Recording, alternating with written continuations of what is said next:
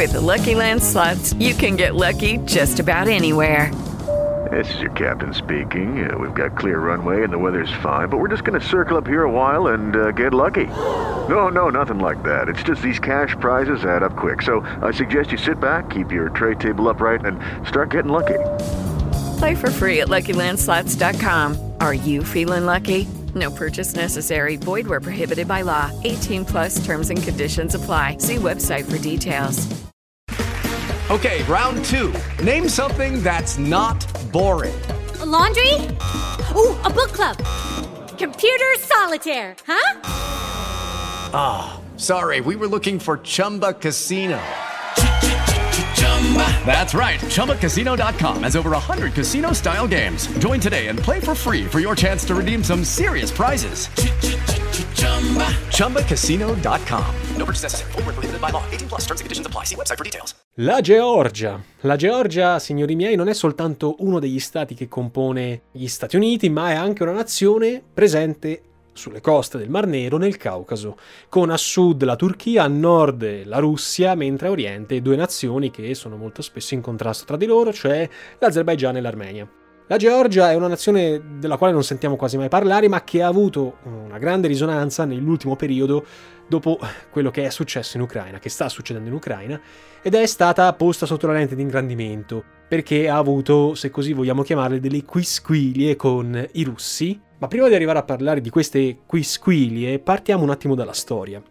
Nel corso dei secoli, signore e signori, la Georgia ha subito innumerevoli invasioni, che spesso l'hanno frammentata in varie entità statuali. Mongoli, persiani, ottomani, tutti questi ne occuparono in tutto o in parte il territorio e in una data ben precisa, il 12 settembre 1801, le regioni orientali di questo territorio che oggi confinano con Azerbaigian e Armenia, come abbiamo detto, furono conquistate dalla Russia zarista che si era espansa nel Caucaso e che era finita per impossessarsi anche di tutta quanta la Georgia nel 1810. Questo mise fine alla, alla Chiesa, che era rimasta pressoché autonoma, e al patriarcato georgiano, con una dominazione destinata a durare, passando per la caduta dei Romanov nel 1917, fino alla fine dell'Unione Sovietica.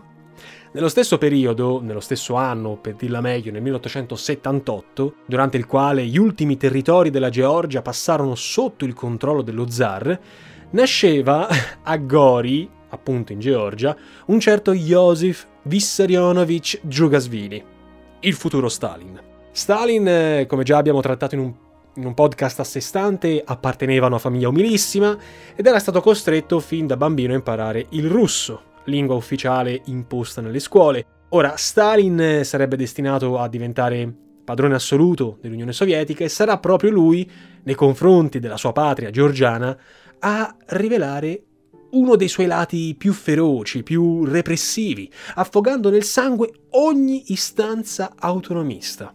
Per la verità, subito dopo la rivoluzione d'ottobre, la Georgia avrebbe conosciuto un periodo di breve indipendenza, molto cara ai georgiani. Nel 1918 però i menscevichi, che era la fazione minoritaria essenzialmente del Partito Socialdemocratico russo, proclamarono con l'aiuto di tedeschi, inglesi e anche turchi la nascita della Repubblica Federale Democratica Transcaucasica con Armenia e Azerbaigian a oriente e poi quella democratica di Georgia con la solita capitale Tbilisi o come diavolo si pronuncia non riesco mai a pronunciarle queste occlusive una attaccata all'altra ma soltanto tre anni dopo le truppe sovietiche, guidate proprio da Stalin, approfittando delle rivolte interne e della sconfitta delle armate bianche contro-rivoluzionarie, restaurarono il controllo di Mosca e proclamarono in Georgia, con la nascita, se così vogliamo dire, dell'Unione Sovietica nel 22, dapprima la Repubblica Socialista Sovietica Federativa Transcaucasica, nome lungo ma altisonante, e poi nel 36 la Repubblica Autonoma, mi fa sempre ridere questo aggettivo, socialista sovietica georgiana. E andarono praticamente a soffocare con la violenza ogni forma di resistenza nazionalista. Il paese sarebbe poi stato sottoposto durante tutto quanto il regime di Stalin a rigide epurazioni, alla collettivizzazione della sua economia e più in generale mantenne sempre una condizione di subordinazione politica ed economica durante l'intera epoca sovietica. Più avanti nel tempo, per non stare a parlare di un'epoca di sofferenze, la fine dell'Unione Sovietica coincise con la chiusura della lunga dominazione straniera. Finalmente, nelle prime elezioni libere per il rinnovo del Soviet, cioè il Consiglio del 1990, in Georgia vinsero i nazionalisti e chiaramente gli indipendentisti. E l'anno successivo, il 31 marzo 1991, si tenne un referendum popolare in occasione del quale quasi il 99% dei cittadini si espresse per l'indipendenza. Evviva! Nel 92 diventò presidente della Repubblica un tale Edward Shevardnadze, già ministro degli esteri durante l'epoca sovietica, nel, nel, periodo della perestroica, ma che insomma prese un pochino come tutti quelli ammanicati con il Soviet le redini del potere. Il nuovo Stato, sempre con capitale Tbilisi, Tbilisi o come si pronuncia, fu denominato Repubblica di Georgia, mentre dal 2004 sarebbe diventata Repubblica della Georgia, con un ordinamento di tipo presidenziale. Nel 95 ci furono delle elezioni, le prime, alle quali il capo dello Stato veniva eletto direttamente dal popolo. Questa novità sancì la vittoria dello stesso Shevardnadze, che negli anni precedenti aveva siglato alcune intese con, eh, con la Russia di Boris Yeltsin, eh, la quale Russia aveva fatto entrare la Georgia nel CSI, vale a dire l'Organizzazione degli Stati ex sovietici, e aveva sottoscritto con essa un patto di cooperazione militare, concedendo l'apertura di alcune basi nel suo territorio. Quindi fino adesso sembra che le cose stiano andando abbastanza bene con, eh, con l'ex dominatore russo. La vittoria di Shevardnadze però non fu riconosciuta dai separatisti di due regioni della Georgia stessa, l'Ossetia meridionale, che si trova, nonostante il nome, nel nord della Georgia, e l'Abkhazia, che si trova nell'occidente estremo del paese, afflitte, come del resto anche tutto quanto il paese, da una grave crisi economica. Ossetia meridionale e Abkhazia godevano dell'appoggio dei russi perché erano interessati questi ultimi alle ricche risorse di gas e petrolio che circolavano in quest'area caucasica.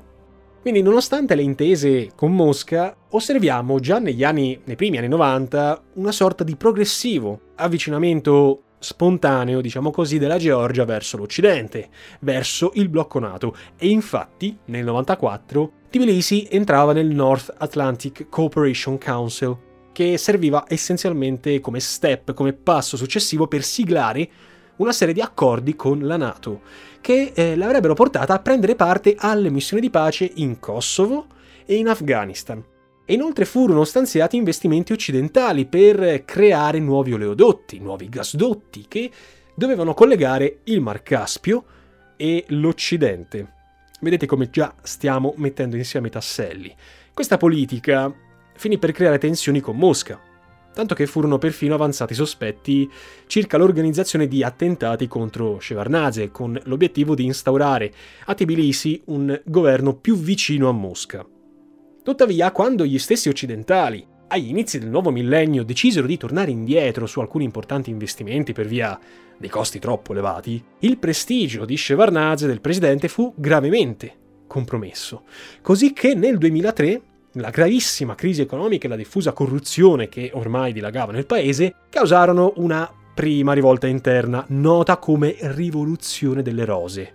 Questi nomi petalosi, la prima delle cosiddette colorate, effettivamente nelle repubbliche ex sovietiche, che costrinse Shevardnadze a dimettersi. La storia, nelle successive elezioni presidenziali, avrebbe portato al potere Mikhail Saakashvili, Saakashvili era avversario politico dell'ex capo di Stato eh, Shevardnadze, che si trovò di fatto a fronteggiare nuove rivolte interne, perché non è che arrivi e scompaiono le rivolte, queste rivolte nel 2007 eh, lo portarono alle successive dimissioni, ma Saakashvili venne riconfermato all'indomani delle nuove elezioni del 2008.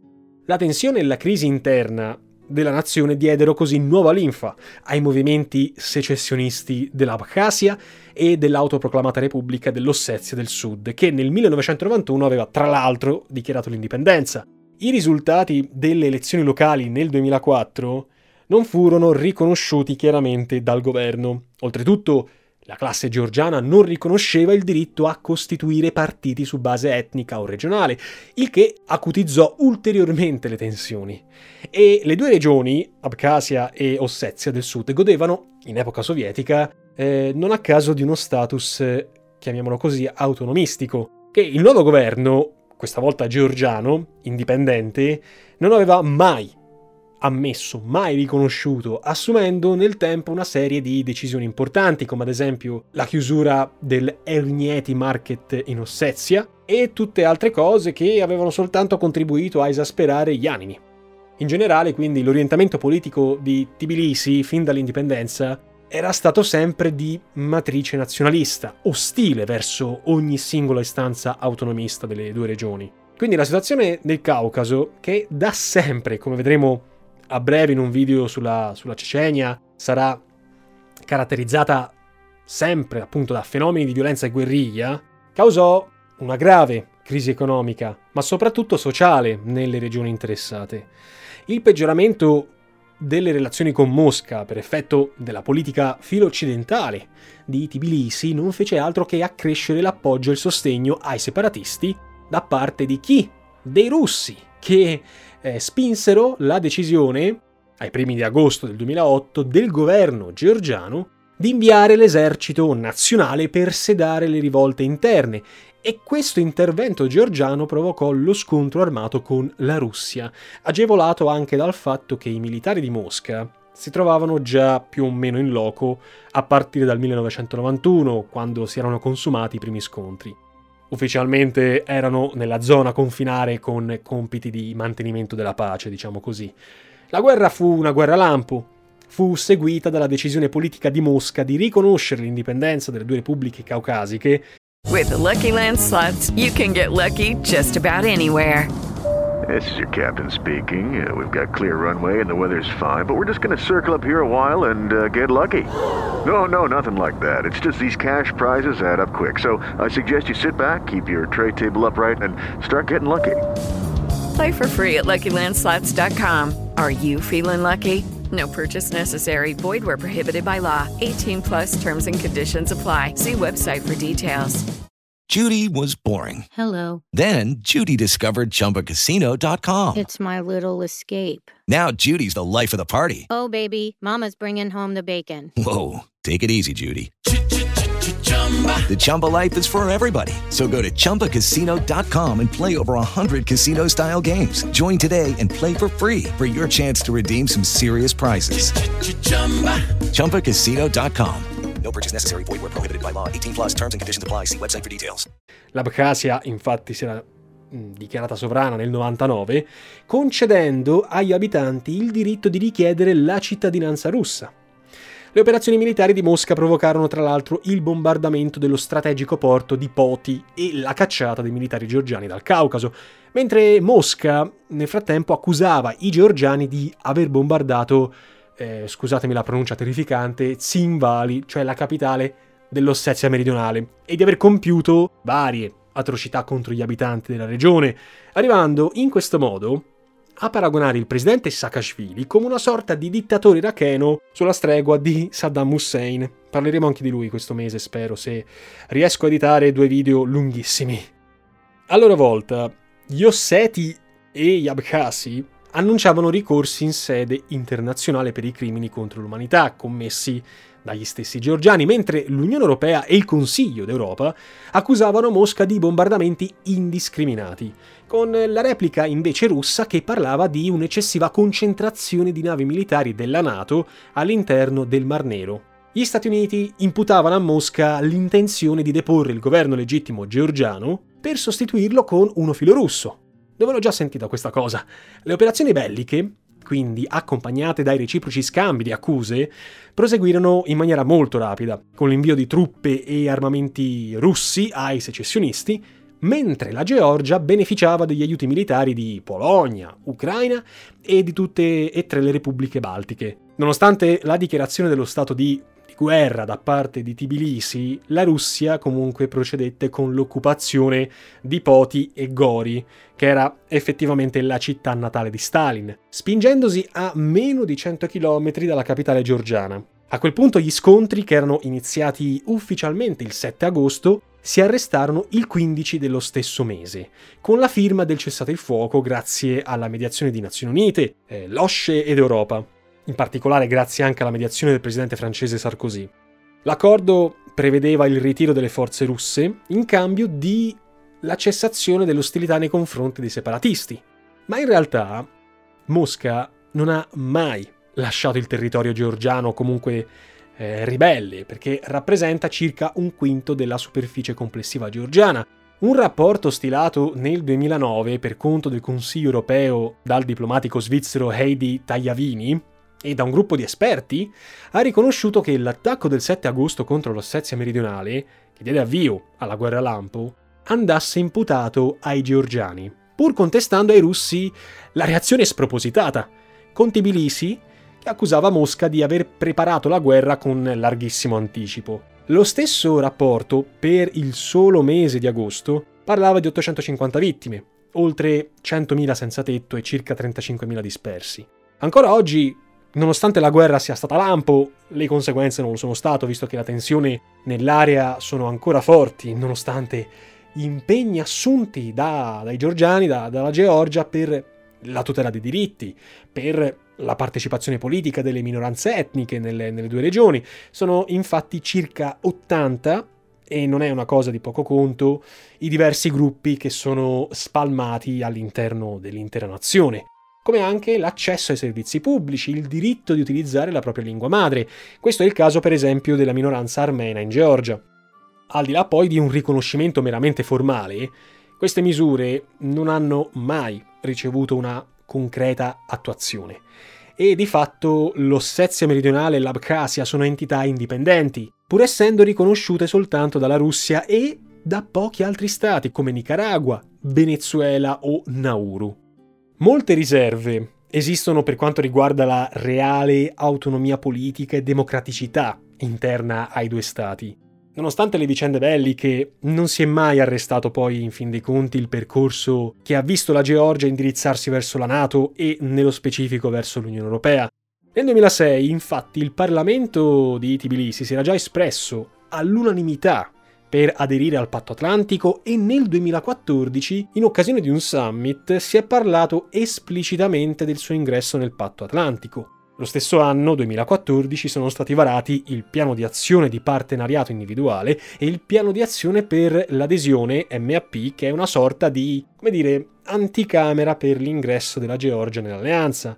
Un'apposita commissione ministeriale, poi guidata dal capo del governo georgiano, è stata incaricata di dare attuazione alle misure preliminari mentre sono state create strutture di collegamento stabili, garantite poi forniture, assistenza militare, il supporto per il transito di forze NATO sul territorio georgiano. Peraltro l'adesione non è finora andata a buon fine a causa del chiaro permanere sul suolo di situazioni di conflittualità, di movimenti secessionisti di cui abbiamo già parlato e anche di problemi gravemente economici. Nell'ottobre del 2021 l'ambasciata di Tbilisi a Roma così scriveva a una redazione giornalistica circa la sua decisione di non prendere parte al forum per il Caucaso, nel quale era prevista la partecipazione della stessa federazione russa. E qui cito: Vorremmo ribadire la posizione più volte dichiarata dal Ministero degli Esteri georgiano, secondo cui la Georgia non considererebbe la partecipazione al formato 3 più 3 insieme alla Federazione russa che rafforza costantemente la sua presenza militare illegale nei territori occupati della Georgia. Molto diversa è l'opinione espressa da un altro giornalista defunto che è Chiesa nel 2008 circa i rapporti tra russi e georgiani, subito dopo gli accordi di pace patrocinati dall'Unione Europea. Chiesa parlava di gravi responsabilità della Georgia per una linea politica, portata avanti già nei primi anni 90, contraddistinta da una totale intolleranza verso le ragioni degli autonomisti. Chiaramente queste ragioni, in maniera scaltra, erano state sostenute dalla Russia, eh, visto e considerato che molti di loro avevano la doppia cittadinanza. Le stesse critiche le troviamo sempre nel 2008 nelle parole dello storico Franco Cardini, il quale citava tra l'altro la famosa sindrome di accerchiamento della Russia, che era stata acutizzata dalla decisione georgiana di avvicinarsi all'Occidente. Ecco, Chiesa e Cardini con ogni probabilità prendevano spunto dalle dichiarazioni fatte nel 2007, in occasione della Munich Security Conference di Monaco di Baviera, dal presidente russo Vladimir Putin. All'epoca era ancora primo ministro della guerra eh, con, durante la Georgia, insomma, il quale esprimeva apertamente il proprio disappunto per la volontà americana di creare un nuovo ordine mondiale monolitico, il riferimento qui era a quanto già avvenuto per esempio in Kosovo e in Iraq, e annunciava il rafforzamento dell'apparato militare all'interno del suo paese in previsione di quello che sarebbe poi potuto accadere. In molti hanno letto in questo discorso l'inizio di una nuova guerra fredda, della involuzione autoritaria del regime russo che ha visto nel conflitto georgiano la sua prima concreta avvisaglia. Un ulteriore episodio di questo nuovo corso politico si potrebbe ricollegare ai fatti ucraini del 2004 e ancora, pri- ancora dopo, scusate, del 2014, interpretati da Mosca come una nuova indebita intromissione occidentale in quella che lei considererebbe la propria sfera di influenza. Chiaramente non è stata gradita dai russi neppure la decisione di forte valenza simbolica di intitolare la strada che conduce all'aeroporto della capitale al presidente George W. Bush, eh, che si chiama George W. Bush Avenue o qualcosa di simile, primo capo di Stato americano a visitare la nazione ucraina nel 2005. Ora, l'allontanamento da Mosca con ulteriore accelerazione dopo il conflitto, chiaramente, del 2008, ha indotto la Georgia a instaurare fattive relazioni politiche ed economiche con le vicine Armenia, Azerbaijan e Turchia, oltre che con Giappone, Corea del Sud, Israele, Ucraina chiaramente, Stati Uniti e molti altri paesi dell'Unione Europea. La Georgia fa parte del Consiglio economico del Mar Nero, del Guam anche, che è una sorta di OXE, storpiamola così, dell'area ex sovietica nel Caucaso. Proprio l'intensificarsi dei rapporti con Stati Uniti da un lato e Unione, e Unione Europea dall'altro, accompagnata dalla proposta di far entrare il paese all'interno del blocco NATO, ha contribuito a incrinare ancora di più i rapporti con la Russia. Come se non fosse bastata, ad esempio nel 2006, l'inaugurazione dell'oleodotto Baku-Tbilisi-Ceyhan, che va contro gli interessi economici del potente vicino russo. Infatti la Georgia ha avviato l'iter per entrare nell'Unione Europea, come dicevamo, con la creazione nel 2006 di un apposito consiglio di cooperazione, per quanto il presidente della Repubblica Saakashvili avesse sempre ribadito la volontà di non compromettere le relazioni già di per sé compromesse con, eh, con la Russia. In effetti, nonostante le tensioni nel decennio seguito alla guerra lampo del 2008, in Georgia si è registrata un'intensificazione dei rapporti commerciali, eh, dei flussi turistici con Mosca, per quanto permanga una sorta di incomunicabilità geopolitica, mettiamola così tra, tra virgolette, tra le due nazioni.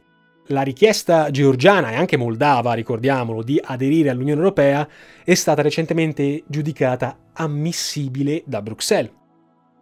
Ma tornando alla situazione politica interna georgiana, accusato di involuzione autocratica, di corruzione e di abuso di droga, Saakashvili, il presidente, venne sconfitto nel 2012 nelle elezioni generali, che videro l'affermazione del movimento di opposizione Sogno Georgiano, guidato da un miliardario Bidishna Ivanshvili, poi nominato primo ministro. L'anno seguente Saakashvili sarebbe poi stato sconfitto anche nelle presidenziali, eh, dal candidato Giorgi Margvelashvili e nel 2014 Saakashvili sarebbe riparato proprio in Ucraina, stato nel quale aveva la cittadinanza. Nel 2018, in tempi più recenti a noi, è stata eletto, anzi eletta, presidente della Repubblica Salomè Zurabichvili, prima donna a diventare capo dello Stato georgiano. Formalmente indipendente, la sua candidatura è stata sostenuta da Sogno Georgiano e ancora oggi questo Sogno Georgiano è partito di maggioranza relativa, con il Movimento Nazionale Unito dell'ex presidente Saakashvili che funge da principale forza di opposizione. I due principali partiti si collocano nella sfera centrista, ma sono molto frequenti eh, reciproci scambi di accusa per essere troppo accondiscendenti con Mosca, pur sostenendo entrambi i partiti una sorta di linea politica filo-occidentale. Nelle ultime elezioni generali del 2020 i due principali partiti hanno registrato poi pesantissime accuse di brogli da parte del Movimento Nazionale Unito, il cui leader Nikita Melia, accusato di aver fomentato gli scontri di piazza e di essere un agente al servizio di Mosca, è stato sottoposto a misure restrittive della libertà penale. Soltanto l'intervento del presidente del Consiglio europeo Charles Michel, che ha predisposto un piano di pacificazione nazionale, ha riportato una relativa normalità nella situazione politica georgiana. La diffusa corruzione tra funzionari e giudici è una delle cose che permane ancora oggi in Georgia. È uno dei problemi più gravi per lo sviluppo democratico del paese, sicuramente tra i motivi della persistente e mancata adesione all'Unione Europea.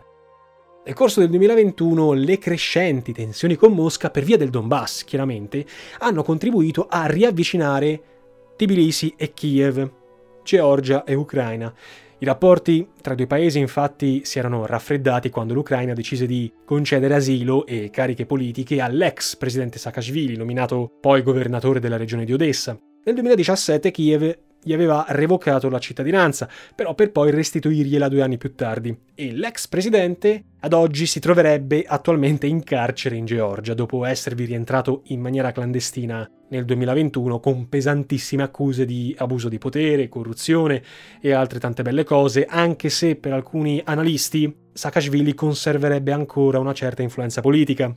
Sotto l'aspetto economico, la Georgia non naviga certo in buone acque, come avrete ormai avuto modo di capire, perché liberatasi dal gioco sovietico, la situazione conflittuale in Georgia ha nuociuto non poco allo sviluppo economico e ancora ai primi del nuovo secolo, nonostante gli aiuti del Fondo Monetario Internazionale e della Germania, la Georgia registrava un tasso di povertà molto elevato, circa un terzo degli abitanti sotto la soglia della povertà, con un reddito medio nettamente inferiore agli standard europei, che ve lo dico a fare, circa 4.000 dollari sempre a fine 2020. Inoltre la Russia ha adottato le misure ritorsive di aumentare il prezzo del gas, che è tanto indispensabile per le attività domestiche quanto economiche della Georgia, alla quale si è cercato di porre rimedio sia incrementando la produzione nazionale di energia idroelettrica che incrementando le importazioni dall'Azerbaijan. Inoltre, visto che proprio dalla Georgia transitano numerosi gasdotti che trasportano le risorse russe, Tbilisi ne tiene per sé circa il 10% a titolo di dazio di transito. La crisi ucraina sta impensierendo non poco i georgiani. Memori della guerra lampo del 2008 ancora oggi si registrano tensioni alla frontiera contro i militari russi. Alcune fonti giornalistiche parlano perfino di sequestri di persona e alcuni cittadini dichiarano apertamente, aperte virgolette, se Putin invade l'Ucraina, i prossimi saremo noi, cioè noi georgiani, ravvisando diverse analogie tra i fatti di 14 anni fa e la crisi in corso. Negli ambienti politici georgiani non ha sorpreso per nulla la decisione russa di riconoscere le repubbliche del Donbass con un evidente riferimento a quanto avvenuto già in Ossetia e Abkhazia, letta come chiaro proposito dei russi di estendere il più possibile la sfera di predominio nell'area ex sovietica. Si potrebbe fare un discorso analogo per la Transnistria, la regione della Moldavia, per, per intenderci, ma ad oggi Sinceramente di questo non ci vorremmo occupare anche perché non c'è tempo, se non che per ricordare le analoghe preoccupazioni che coinvolgono un altro Stato nato dalla dissoluzione dell'Unione Sovietica, il quale non a caso al pari della Georgia sta bussando costantemente alle porte dell'Unione Europea e della Nato, la Moldavia. Non possiamo certo liquidare con timori infondati queste preoccupazioni, specialmente se leggiamo alcuni passaggi dell'analisi di Dario Fabbri, eh, riferita al caso ucraino, ma comunque estendibile a quello di queste terre di confine. Dario Fabri spiega l'attacco di Putin definendolo in questi termini. La psicologia dei russi che hanno la necessità di sottomettere i paesi limitrofi per evitare che un attacco arrivi in casa loro. Quindi agiscono per profonda paura. Chiuse virgolette. Ci sarebbero effettivamente, e questo è il nostro punto di vista, effettive affinità tra i due casi. La presenza, ad esempio, di territori russofoni riconosciuti da Mosca, forti movimenti secessionisti al suo interno, una storia recente di scontri e tensioni, l'esplicita volontà di aderire alle organizzazioni come NATO e Unione Europea, che è osteggiata dal Cremlino. Sinceramente, soltanto il tempo saprà dirci con esattezza le cose come andranno. Da parte mia, io non posso fare altro che ringraziare tutti voi per l'ascolto, ringraziare Paolo Arigotti, il mio collaboratore, per la collaborazione e la stesura di questo podcast e come sempre ci sentiamo in un prossimo episodio, sia qui sui podcast che su YouTube con Nova Alexio per aspera ad astra.